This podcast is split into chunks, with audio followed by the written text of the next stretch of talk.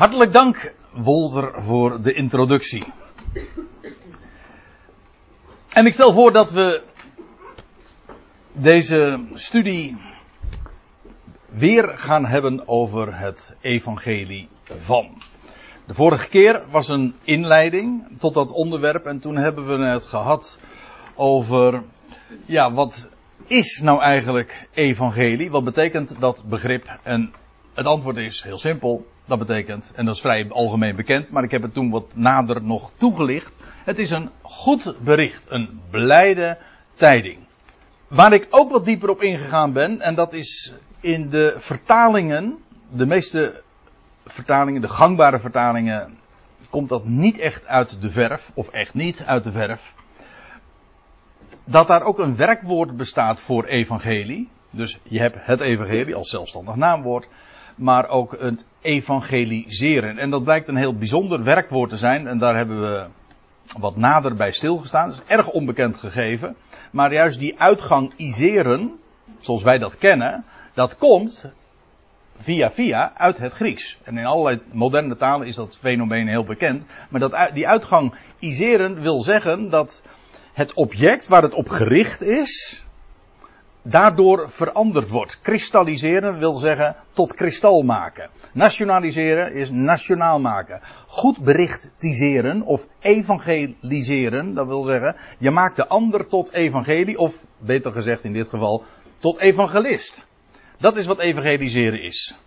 En dat heeft alles te maken met de bijzondere eigenschap die een evangelie heeft, namelijk het maakt blij. Het is een goed bericht. En als je een goed bericht hoort en je gelooft dat, dan, dan ontstaat automatisch de neiging om dat door te geven. Het is een bericht, een bericht wil sowieso doorgegeven worden en daar is het een bericht voor. Maar als het een goed bericht is, dan is het zelfs moeilijk om dat voor je te houden. En er zijn hele mooie bijbelse voorbeelden en nog niet zo lang geleden, vorige week zondag was dat nog, toen mocht ik in de gemeente Ebenezer spreken. En toen heb ik dat nog aan, aangehaald in verband met die geschiedenis van die doofstomme die genezen wordt. En die wordt dan uitdrukkelijk, als hij dan genezen is, wordt die uitdrukkelijk verboden, en ook de mensen daaromheen, om het bekend te maken. Waarom dat verboden werd, dat doet nu even niet de zaken.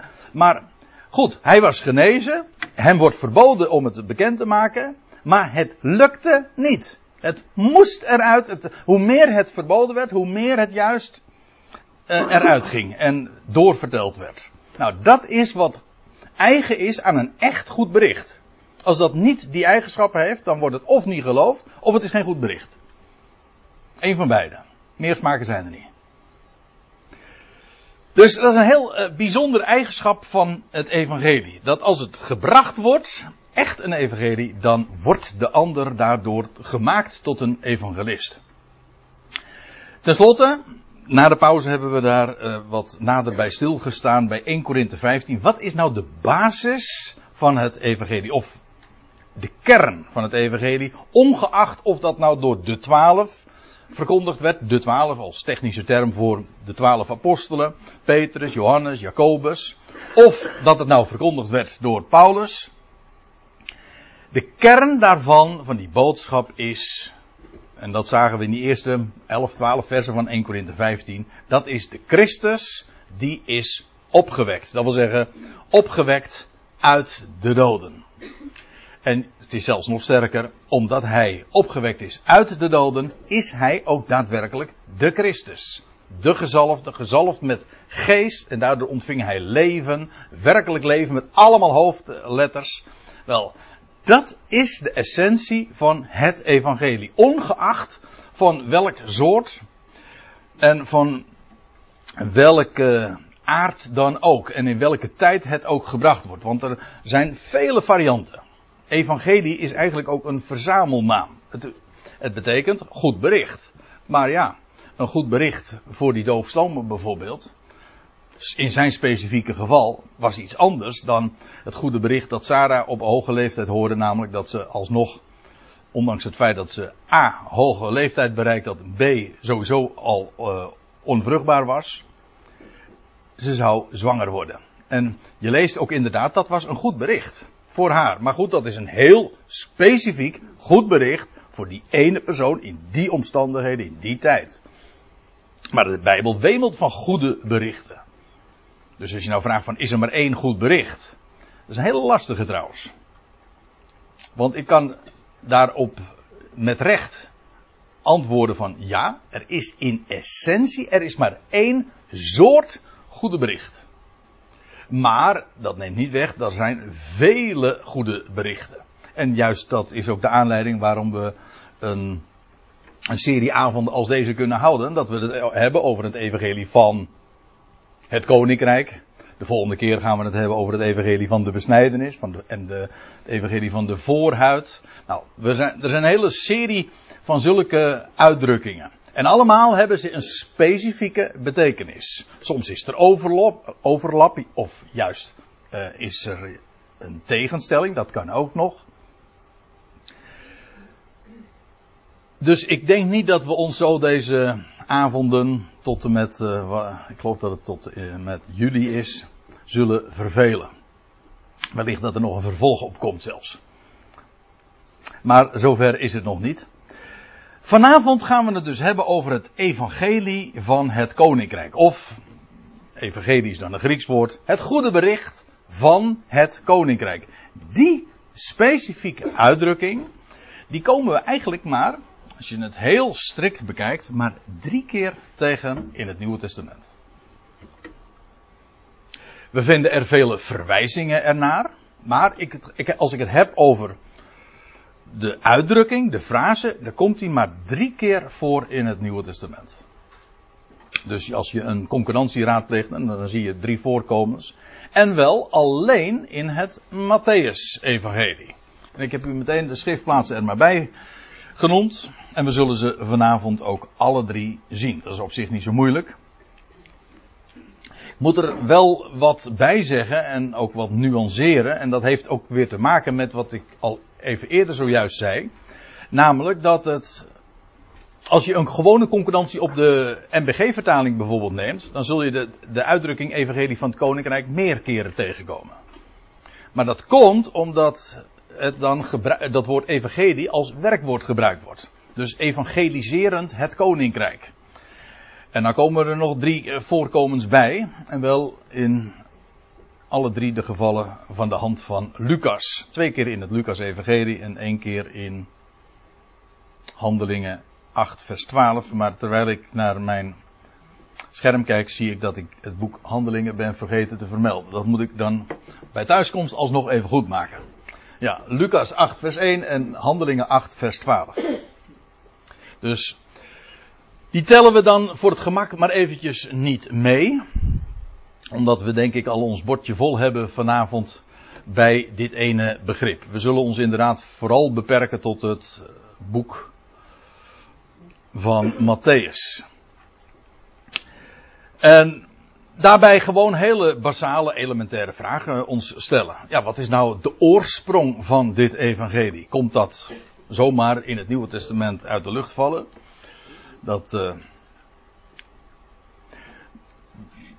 daar is op zich wat uh, trouwens voor te zeggen, maar het is niet zo. Wat is de oorsprong van het evangelie? Uh, aan en door wie wordt het verteld? Wat is de inhoud?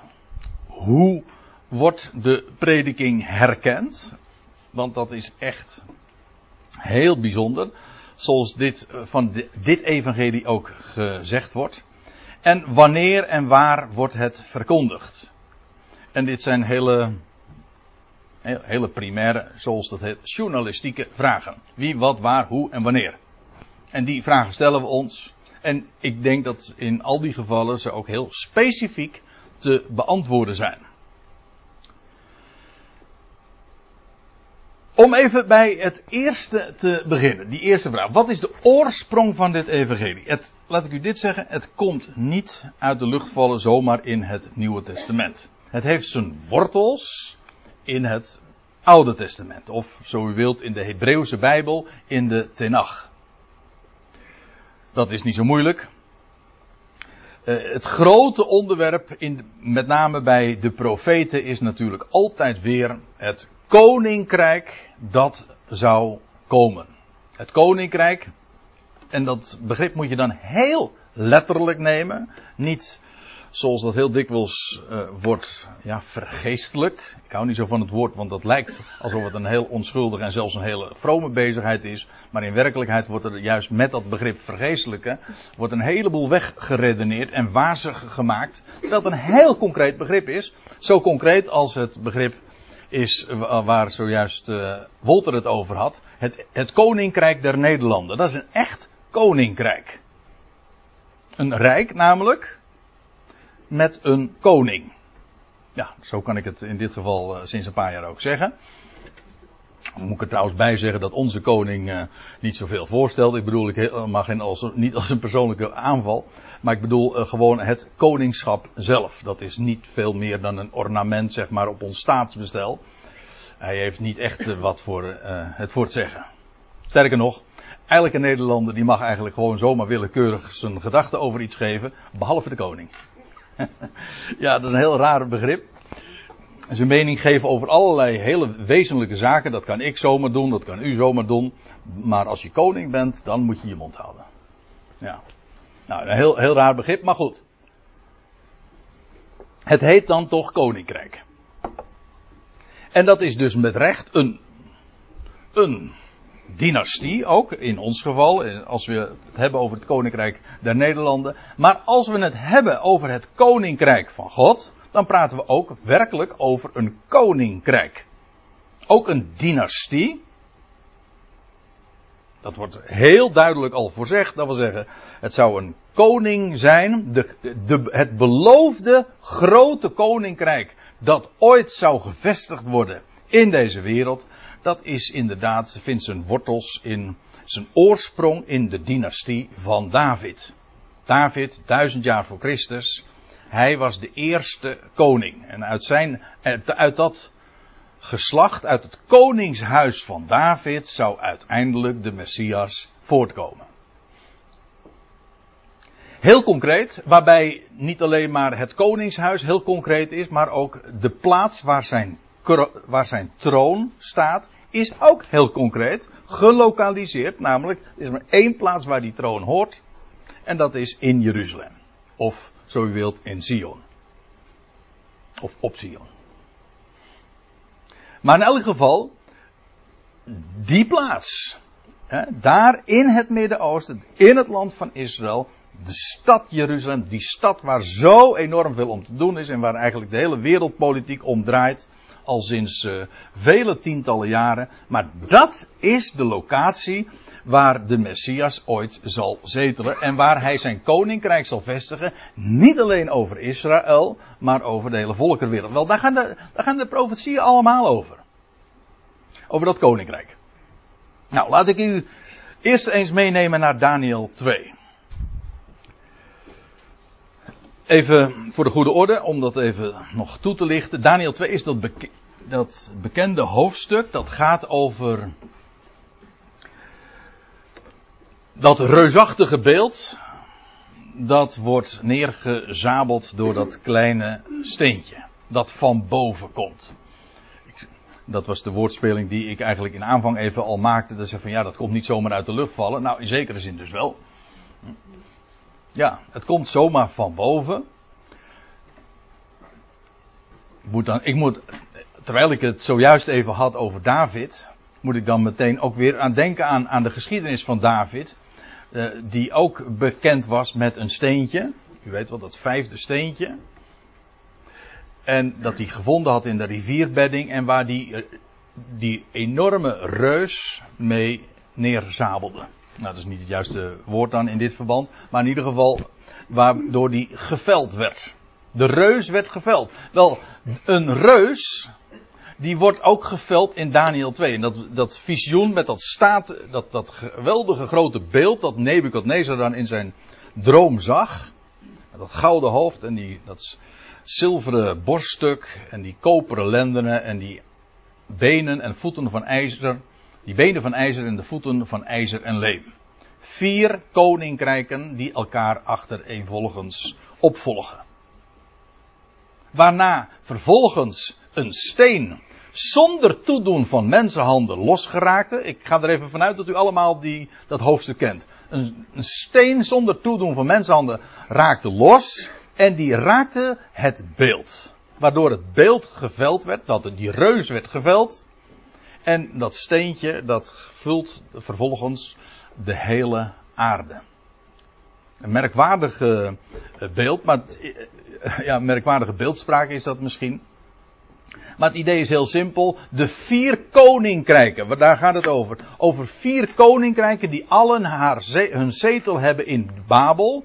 Te beginnen bij Nebukadnezar. Toen kreeg je de Medo-Persen die hun rijk in Babel hadden. Toen kreeg je het Griekse rijk die ook hun vesten, hun, hun uh, residentie hadden in, in Babel. Alexander de Groot is daar zelfs overleden. En het laatste rijk, het vierde rijk dat nog steeds moet komen, zal ook zijn plaats en zijn hoofdstad hebben in Babel. Dat moet dus nog gaan gebeuren. En al die koninkrijken zullen ook geveld worden en die moeten plaatsmaken voor de vijfde. Voor het vijfde steentje, om zo te zeggen. Het koninkrijk van David. Ja, en er zal en wat er, er is nu voor het oog natuurlijk helemaal niks meer over van het huis van David. En, maar laat ik u dit zeggen. Die zoon van David is er wel. Niemand weet waar die verblijft. Ook daarvan zijn prachtige bijbelse geschiedenissen te vertellen. Maar hij is er en hij zal straks zich presenteren. Goed, dat is eventjes ter introductie van Daniel 2. En als dan beschreven is, u ziet ik ben hier in 4, vers 44, als dan beschreven is dat al die koninkrijken, al die macht, die wereldmachten, want daar praten we over, als al die wereldmachten dan ten einde zijn gebracht, dan in de dagen van die koningen, dat gaat dan over tien koningen, over die tien tenen, nou, dat ga ik allemaal niet toelichten, maar in de dagen van die koningen, het laatste koninkrijk van Babel, dan zal de God des hemels een koninkrijk oprichten. Dan weet je meteen eigenlijk ook waar het koninkrijk vandaan komt. Inderdaad, van boven. En hij zal een koninkrijk gaan oprichten. Hij is nu de God van de hemel. Dat wil hij is verborgen hier op aarde gedurende die hele, die, al die tijden der heidenen, want zo heet die, die hele periode vanaf Nebukadnezar tot aan het laatste rijk, dat, dat zijn de tijden der heidenen. Waarin God verborgen is, hij is de God des hemels, maar hij zal TZT, zijn koninkrijk oprichten, van boven. En daarom heet het ook het koninkrijk, we zullen dat straks ook uh, wel zien, het koninkrijk der hemelen. Goed, dan zal de God des hemels een koninkrijk oprichten in die dagen. Dat in eeuwigheid niet zal te gronden gaan. Dus u, hier, u ziet hier de interlineair. En dan ziet u ook dat er letterlijk staat dat voor de ionen niet te gronden zal gaan. Er staat niet eeuwigheid, enkelvoud, maar meervoud. En dat heeft te maken, maar dat hoef ik in dit gezelschap denk ik niet toe te lichten. Het heeft te maken met wereldtijdperken.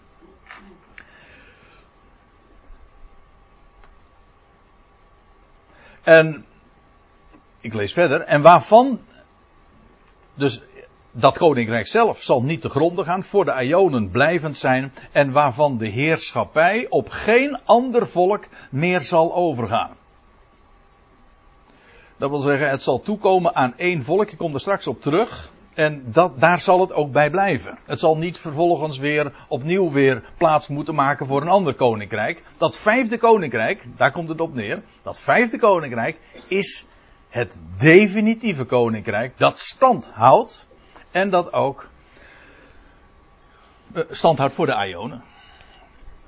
En het zal al die koninkrijken die daaraan, die beschreven zijn in Daniel 2, al die wereldmachten, al die Babelse rijken, met al zijn spraakverwarring die daar eigen aan is, en alle, want dat weten we, dat is toch karakteristiek voor Babel.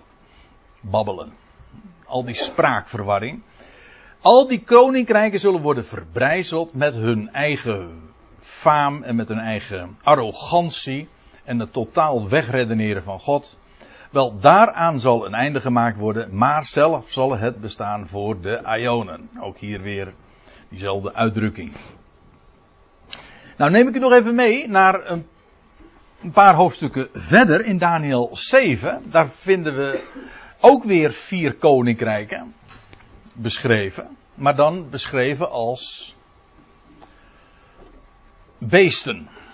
Hele merkwaardige en ook monsterachtige dieren. leeuw, een beer, panter, zeg ik het Ja. En tenslotte echt een monster, dat laatste. Met die ook weer tien horens dan. Dan geen tien tenen, maar tien horens. Maar in elk geval, want gaat me eventjes, ik moet wel bij het onderwerp blijven natuurlijk. Uh, dan staat er in Daniel 7, vers 27. Ook dan eh, moet ik nog even bij zeggen. Het gaat nu ook weer eventjes met de focus op dat laatste koninkrijk, dat definitieve koninkrijk. Ik bedoel dat koninkrijk van boven. En dan wordt er gezegd dat een zoon des mensen die zal komen en die zal het koninkrijk van God ons zelf ontvangen. En, nou, en dan staat er in vers 27 en het koningschap, de macht en de grootheid der koninkrijken onder de ganse hemel zal gegeven worden aan het volk van de heilige des allerhoogste. Allerhoogste. Dat klinkt heel plechtstatig en ook dat oud-Nederlands, daar kun je soms misschien wat over struikelen. Maar eh, de gedachte is, een, is niet zo moeilijk, denk ik. Het betekent namelijk, al die koninkrijken, en dat wil zeggen, en de macht daarvan, de grootsheid, wel, die gaan. Die worden gecontinueerd. Dat wil zeggen, het zal gegeven worden aan één volk. Namelijk aan het volk. En het volk, aan het volk van de heiligen van de Allerhoogsten. Nou, ik denk niet dat het zo moeilijk is om dat volk te herkennen. En je hoeft niet een heel groot Bijbelkenner te zijn om te weten wel, over welk volk we het dan hebben als je de Bijbel daarop naslaat. Dat is natuurlijk het volk van Israël. Het volk van Zion en Jeruzalem. Want ik zei al, dat koninkrijk heeft maar één locatie. Namelijk Sion, oftewel Jeruzalem. Dat wordt ook genoemd. De, Jeruzalem is de stad van de grote koning. Oké, hij is nu nog steeds de afwezige. Die stad doet nog steeds ook haar naam geen eer aan. Betekent vesting van vrede. Het is haast ironisch als, je, als, je, als je het zegt. Het is geen stad die zo vaak verwoest is, die zo vaak de spil is geweest van oorlog en strijd en conflict, tot op de dag van vandaag. Maar die stad heet Vesting van Vrede. Jeruzalem. Nou, dat is de stad van de grote koning. Maar aangezien die stad en dat land eromheen gegeven is aan één volk, dat is het volk inderdaad van de heilige van de Allerhoogste. Zij zijn dat, die heilige natie. Een uitverkoren volk. Aan hen wordt het die macht en de grootsheid gegeven. Ik denk dat het heel belangrijk is om met die gedachte ook vervolgens verder gegaan, te gaan in het Nieuwe Testament. Kijk, als we het vanavond hebben over het evangelie van het koninkrijk, dan hebben we over onderwerp dat al, dat voor een Hebreeër, voor iemand die het Oude Testament had, eh, verplaats je eventjes in de, in de situatie dat je een, een Jood was in de dagen van het Nieuwe Testament. De, van de eerste, in de eerste eeuw. Nou, wat wist je toen? Ja, toen had je de Hebreeuwse Bijbel, de Tenach. En je kende de, de, de, wet en de profeten. En dan wist je, dat is zo elementair, die grote verwachting. En dat wat God had beloofd aan zijn volk. Oké? Door allerlei toestanden heen, maar niettemin aan dat volk zou het koninkrijk en de macht en het koningschap en alles gegeven worden. Als dat nou de belofte is. Als dat de grote verwachting is. Het koninkrijk gaat gegeven worden aan dit volk. Aan het volk van Israël. Dat God had uitverkoren. Niet exclusief in die zin alsof de rest van de wereld hem niet interesseerde. Nee, integendeel. God koos dat volk juist uit. Om dat te maken, vervolgens, tot een kanaal van zegen voor al die andere volkeren. Het is niks anders. Israël is niet beter. Israël is het uitverkoren instrument om vervolgens de hele wereld te zegenen. In uw zaad zal ik alle geslachten van de aardbodem gaan zegenen. Dat is wat ooit al tegen Abraham gezegd werd. Middels dat volk dus. Nou, als je dat weet, als dat de verwachting is, en daar komt bij, want we zijn nu in Daniel 7, maar ik zou ook nog eventjes door kunnen bladeren naar Daniel 9. En daar wordt zelfs een tijdlijn gegeven. Wanneer die Messias zou komen.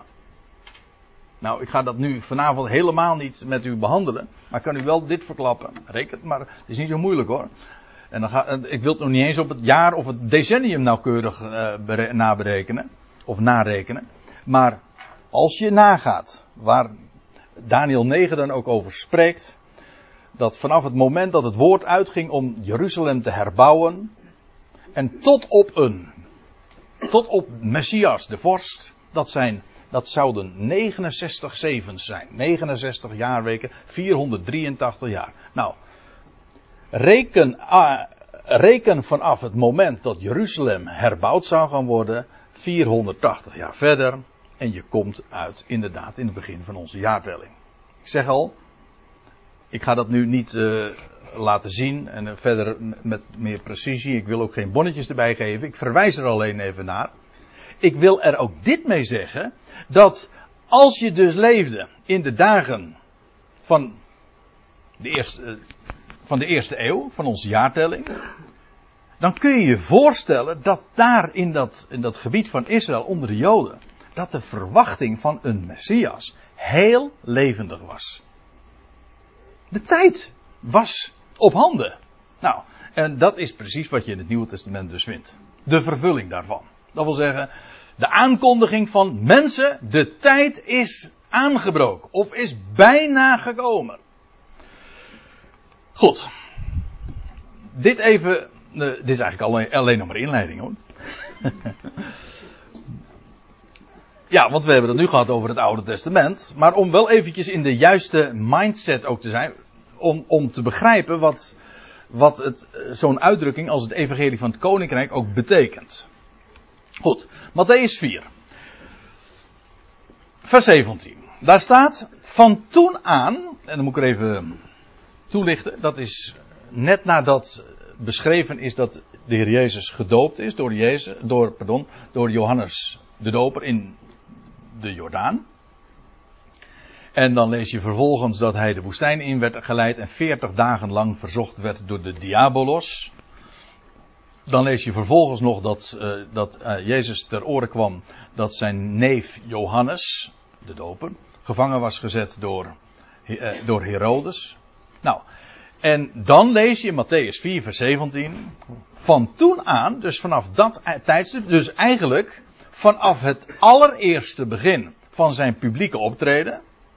Van toen aan begon Jezus te prediken, te proclameren, of zo u wilt, te herauten. Dus maar niet zomaar, dat is geen preken, nee, dat is iets bekendmaken, wat een heraut ook doet. Nieuws aankondigen. En hij zei, en te zeggen, bekeert u. Ja, nou, ik heb op zich niet zoveel moeite met het woordje bekeren of omkeren. Waar het niet dat het al heel erg religieus belast is. Wij denken van, nou, dat, dat bekeren, dat is je verandert van godsdienst of zo. Nou, bekeer, hier staat in het Grieks het woordje metanoia. En noia, dat weet u allemaal, dat heeft te maken met denken. Nee, paranoia, dat, dan zit je dat heeft ook te maken met denken, maar para, meta is een ander voorzetsel, wil zeggen, metanoia betekent omdenken, paranoia is dat wil zeggen dat je denken ernaast is. Dat je ben je eigenlijk gederailleerd, zeg maar, in je denken. Ontspoort. Dat is paranoia. Maar metanoia heeft te maken met denken. Dat woordje bekeren brengt dat totaal niet tot uitdrukking. Dat het te maken heeft met denkzin. Het is dus echt letterlijk omdenken. Vanuit de concordante interlineair die ik hier heb, wordt het vertaald met bezinnen. Want dat is eigenlijk wat het is. De denkzin veranderen. Denk na. Denk, ja, denk na of denk om. Hoezo? Van waar dat omdenken? Wel, dat heeft een reden.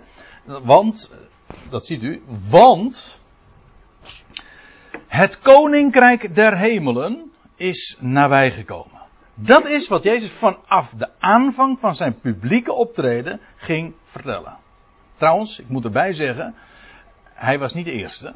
Want Johannes, die zojuist was gevangen genomen en die binnen niet al te lange tijd ook onthoofd zou worden, die predikte dat al in de Jordaan en al dopende. Die predikte ook al, het koninkrijk der hemelen is nabijgekomen. En dat koninkrijk der hemelen, ik meen dat de, de Willibrord vertaling vroeger, nu niet meer, maar de Willibrord vertaling vroeger uh, vertaalde het met het hemelrijk. Daarbij de suggestie wekkend dat het een rijk zou zijn in de hemel. Maar het is niet een rijk in de hemel, het is een rijk der hemelen. Dat wil zeggen, het behoort toe aan de hemelen. Het is hemels van oorsprong en aard. Vandaar ook, trouwens, dit is een typisch uh, Johannes, uh, pardon, uh, Matthäus begrip. Matthäus spreekt heel dikwijls, bijna uitsluitend over het koninkrijk der hemelen. En terwijl in andere evangeliën vind je de uitdrukking het, het koninkrijk van God. Waarbij de hemelen dus eigenlijk min of meer synoniem is met God. Wat niet zo moeilijk te begrijpen is, want ja, waar bevindt God zich? Een Jood zou trouwens ook niet zo gauw spreken over God, maar die heeft het dan uh, over de hemelen. Er zit meer achter dan wat ik nu zeg, maar in elk geval de, het koninkrijk der hemelen, het komt van boven dus. Maar dat heb ik nou eigenlijk al een paar keer gezegd in dat half uurtje dat ik nu spreek. Het komt van boven. Het is een hemelsrijk. De God des hemels richt het op. Kom tot bezinning, tot omdenken. Want het koninkrijk der hemelen, dat koninkrijk dat jullie zo goed kennen, dat, en dat beloofd is, dat is nu nabijgekomen. Dat is wat verteld wordt. En ik neem dat heel letterlijk. Het betekent dus ook dat het uh, inmiddels de volheid des tijds is. Ook dat is een uh, uitdrukking. U ziet trouwens hier de verwijzing ook naar Galaten 4 vers 4. God heeft in de volheid der tijd zijn zoon gezonden. En de volheid der tijd wil zeggen, de tijd was vol. Oftewel, wij zeggen dan, de, de termijn was verstreken. Of bijna verstreken. Maar dat is niet zo moeilijk. Want over die notie, over die, die tijdlijn, dat was bekend. Daarom uh, vind je dus ook zoveel aanwijzingen, niet alleen in de Bijbel, maar ook buiten de Bijbel, dat in die eerste eeuw de Messias-verwachting zo enorm sterk was. Hij moest toen komen. Men wist dat hij zou komen. We wisten waar hij van, zich, uh, van waar, waar hij geboren zou worden. Al die dingen had men kunnen, nou laat ik het zo zeggen, men had het kunnen weten.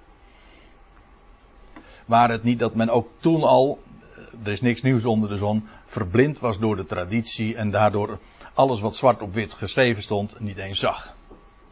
Maar dan moeten we, laten we dan voorzichtig zijn met het eh, verwijten van het volk van de Joden in die dagen. Want het is vandaag echt niet anders onder het volk. Dat zich ook trouwens Israël waant. En die in feite hetzelfde manco heeft. Het loutere feit dat ze zich zo waant, is, uh, geeft al aan dat ze inderdaad datzelfde manco heeft. Dat wil zeggen, ook verblind door traditie. Maar in ieder geval, het koninkrijk der hemel is nabijgekomen. En dat is, een, dat is een evangelie. Ja, want ik ga nu eventjes nog door. Ik was in vers 17 en nu sla ik even een paar versen over. En nu komen we inderdaad in het vers waar voor het eerst melding gemaakt wordt van het evangelie van het koninkrijk.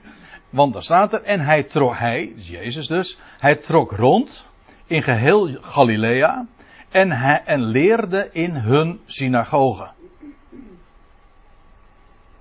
Met andere woorden, zijn arbeidsterrein was onder het volk van de Joden, onder het volk van Israël, zo u wilt.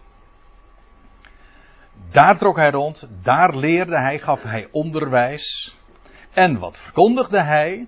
Nou, hij proclameerde, hij herautte het evangelie van het koninkrijk. Alsjeblieft, hier hebben we de eerste keer dat die uitdrukking gebezigd wordt. Dat is een lange aanloop. In wezen het hele Oude Testament, die hele, die hele periode die eraan vooraf gegaan was, duizenden jaren lang, er, het was beloofd. Steeds preciezer werd ook de verwachting. Het werd steeds meer ingekleurd. Men wist wat er ging gebeuren. Het koninkrijk zou komen. De koning zou komen en met hem ook het koninkrijk. Nou. De termijn was nu verstreken, vandaar het koninkrijk is nabijgekomen. En het is voor dat volk die dit verwachten een goed bericht dat het koninkrijk dat zij verwachten inmiddels inderdaad op het punt staat aan te breken. In ieder geval de koning is in het midden. En degene die dit vertelde was de aspirant koning. Ik zeg aspirant, want hij, daadwerkelijk was hij nog niet de koning natuurlijk. Hij was zelfs officieel nog niet eens gezalfd. Terwijl ik het zeg, neem ik mijn woorden weer een beetje terug, want hij was inderdaad gezalfd met Heilige Geest in de Jordaan, maar dat was slechts een type van zijn echte zalving, namelijk toen hij opstond uit de doden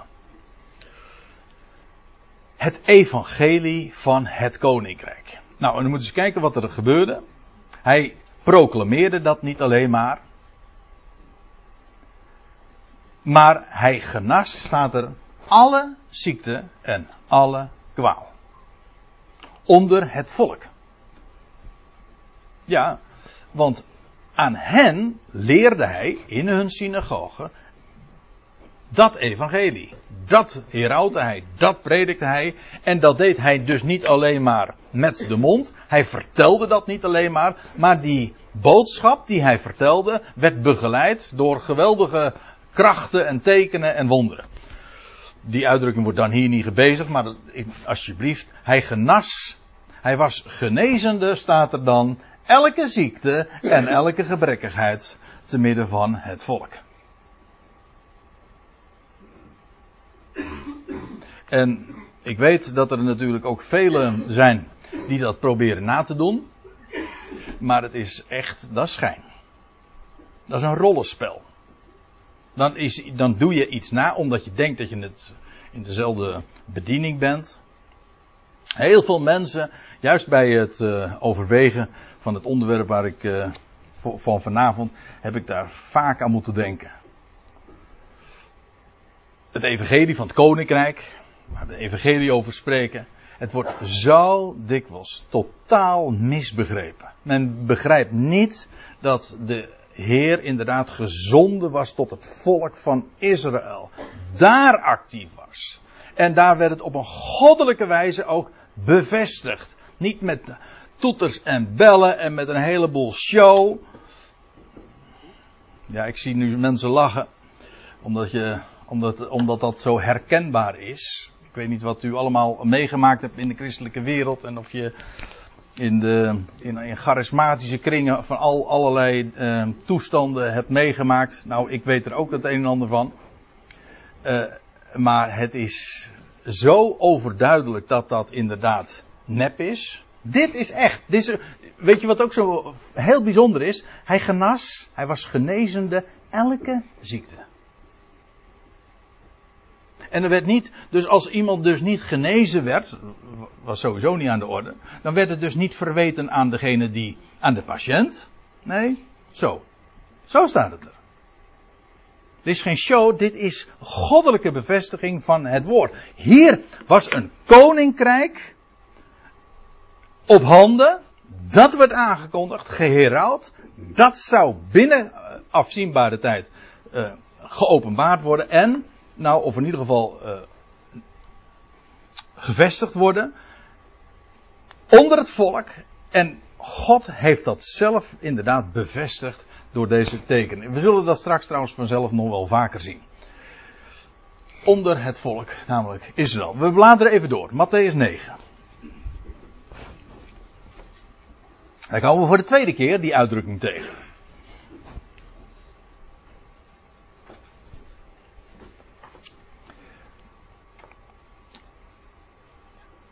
Daar hoef ik trouwens niet zo heel veel aan toe te voegen als we dat daar lezen.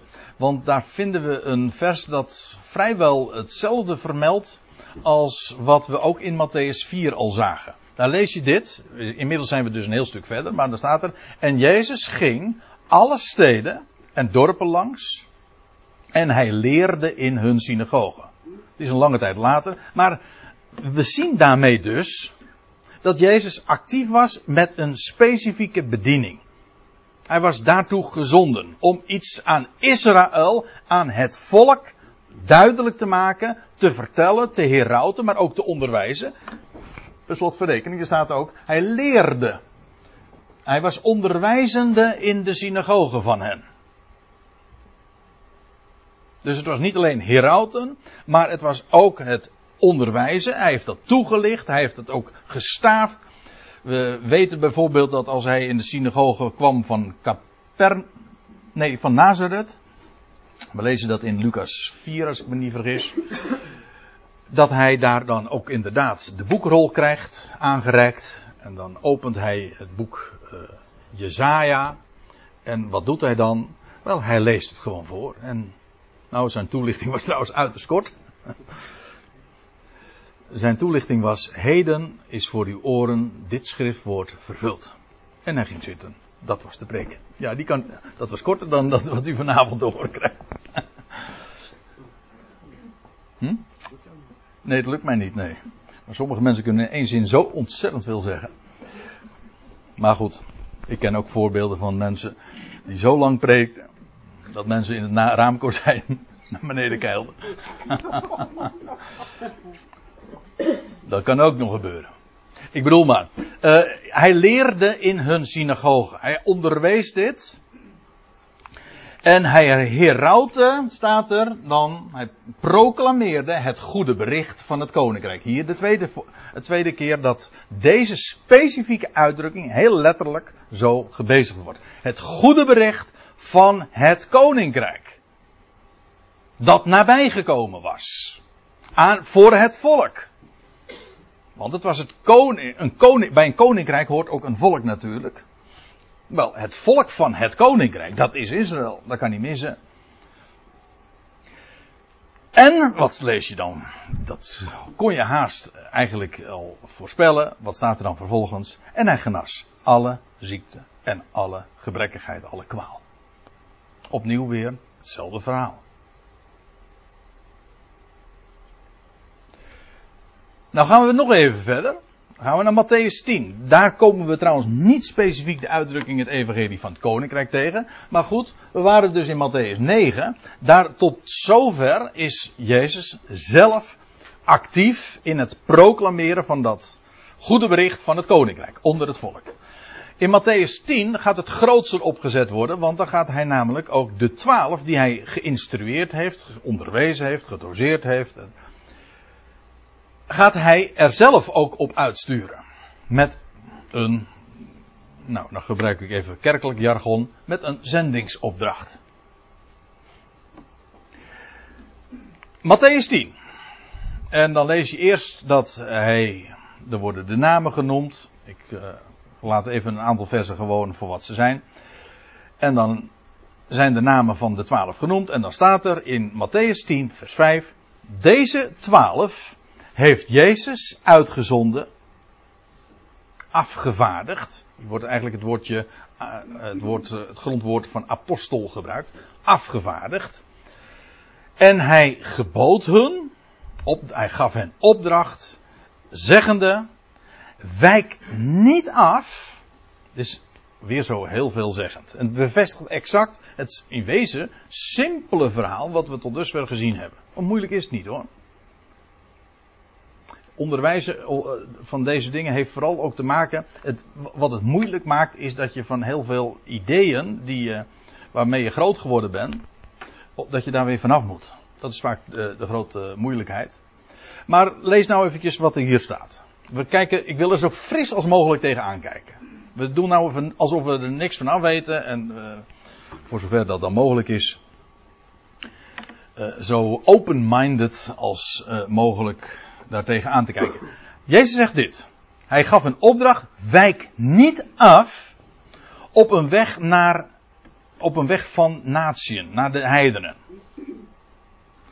En gaat geen stad zelfs van Samaritanen binnen. Nee, zegt hij, begeeft u liever veel eer tot de verloren schapen van het huis Israëls. We hebben tot dusver gezien het evangelie van het koninkrijk. Dat werd onderwijzen aan het volk. Was dat zomaar toeval? Nee, dat wordt heel bewust gepredikt aan het huis van Israël. Al die verloren schapen, dat doelt ook op al die, die mensen die van het huis, maar die inmiddels uh, verstrooid waren. Verloren. De verloren schapen van het huis Israëls. Elders wordt in het, dat vind je in het Johannesevangelie, wordt er gesproken over de stal. En ik heb ook nog andere schapen die niet van deze stal zijn. En de, de, de verstrooide kinderen. En die overal onder de natie toen al. Eigenlijk de situatie was niet zo, in die dagen niet zo heel veel anders dan dat die in onze dagen is. Dat wil zeggen, er was toen ook, ik bedoel in de dagen van de Heer Jezus, was er een Joodse, kleine Joodse staat.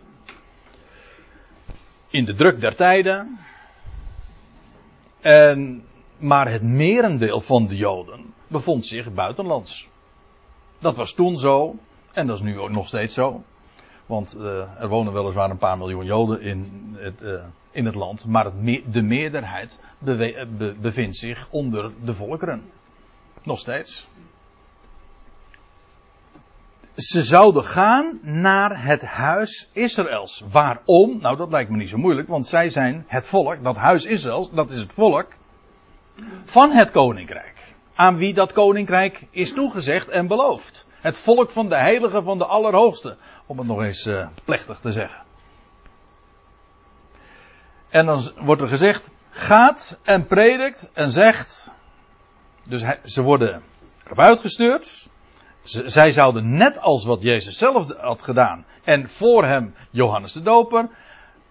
Ze zouden proclameren en zeggen: Het koninkrijk der hemelen koninkrijk uit de hemel, dat hemelse koninkrijk, dat beloofde koninkrijk, dat is nu nabijgekomen. Waarom? De tijd is verstreken. De volheid des tijds. En dat moesten ze doorgeven. Maar dat niet alleen.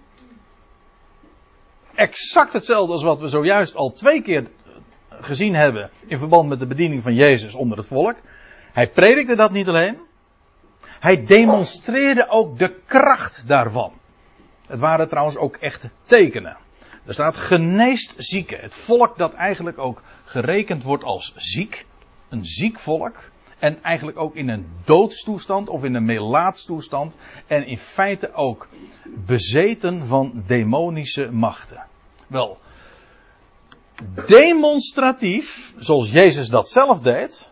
Hij predikte het koninkrijk, maar hij in tekenen demonstreerde hij dat ook onder het volk. Door zieken te genezen, door doden op te wekken, bij gelegenheid, lees je daar een paar keer van.